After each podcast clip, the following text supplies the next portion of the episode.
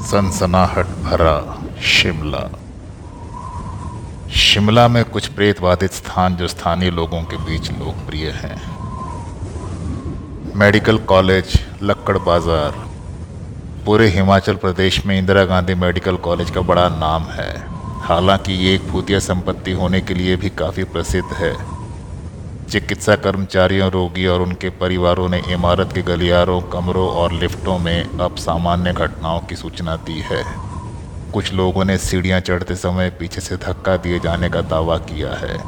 ऐसा माना जाता है कि अस्पताल में असमय मौत के शिकार हुए सभी लोगों का शायद भूत अब भी इस जगह पर मंडरा रहा है। इतना ही नहीं, मेडिकल कॉलेज के पास जंगल की सड़क को एक संतरा विक्रेता के भूत द्वारा प्रेतवादित माना जाता है।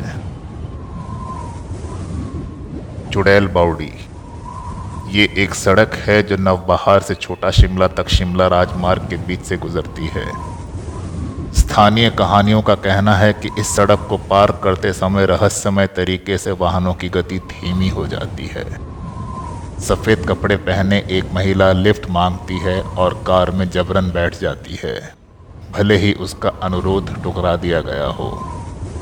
इतना ही नहीं, वो कार में बैठी रहती है और हर समय ड्राइवर को घूरती रहती है।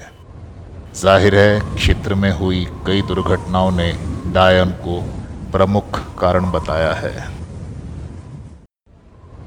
सुरंग नंबर तैतीस। कैप्टन बरोक की कहानी उन लोगों के बीच काफ़ी लोकप्रिय है जो शिमला को अपने कठिन, नियमित पर्यटकों की पीठ की तरह जानते हैं और यहाँ तक कि जो भारत में प्रेतवादित स्थानों का ज्ञान रखना पसंद करते हैं। कहानी के अनुसार कैप्टन बरोक एक ब्रिटिश इंजीनियर थे जिन्हें शिमला और कालका के रास्ते में सुरंग बनाने की परियोजना दी गई थी। किन्हीं कारणों से वो इस कार्य को संतोषजनक ढंग से नहीं कर सका और इसलिए संबंधित अधिकारियों ने उसे अपमानित और दंडित किया। घटनाओं के नकारात्मक मोड से परेशान कैप्टन बरोग ने सुरंग स्थल पर आत्महत्या कर ली। वर्षों से लोगों ने सुरंग के चारों ओर रेलवे पटरियों पर चलने और सरसराती हवा में गायब होने वाले एक आदमी के प्रेत को देखा है। Convent of Jesus and Mary. Shimla में एक शानदार शैक्षणिक संस्थान Convent of Jesus and Mary भी शिमला में प्रेतवादित स्थानों में शुमार है। उनका कहना है कि शुक्रवार तेरह को एक बिना सिर वाला घुड़सवार आता है और लड़कियों को फूल भेंट करता है।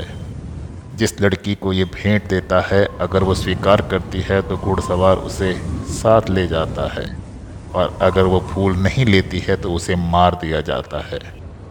ऐसा माना जाता है कि मौजूदा स्कूल का खेल का मैदान भी आग की दुर्घटना में मारे हुए बच्चों की कब्रगाह है। उस आग में मरने वाली लड़की का भूत कभी कभी डॉर्मेट्री में काम करने वाले कर्मचारियों से उसके खेलने की गुड़िया माँगता है।